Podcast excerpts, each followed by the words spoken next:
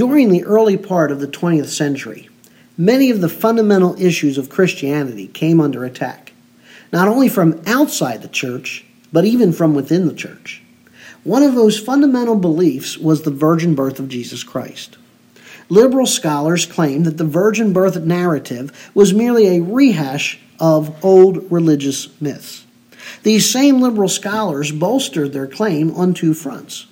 First, they claimed that since only two gospel accounts refer to the virgin birth, that it was not universally accepted.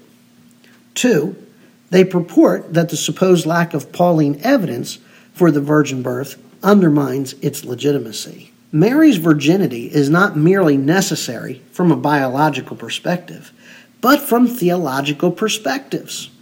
As stated before, the virgin birth of Jesus is foundational. It's foundational to his humanity, and it's foundational to the Christian faith.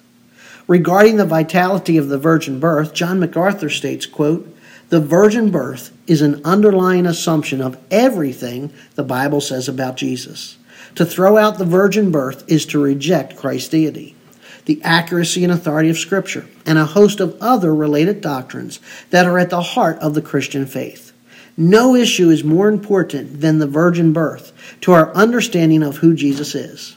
If we deny Jesus as God, we have denied the very essence of Christianity.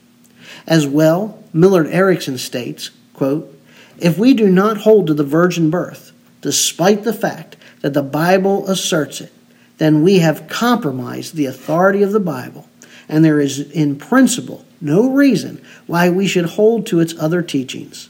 Thus, rejecting the virgin birth has implications reaching far beyond the doctrine itself.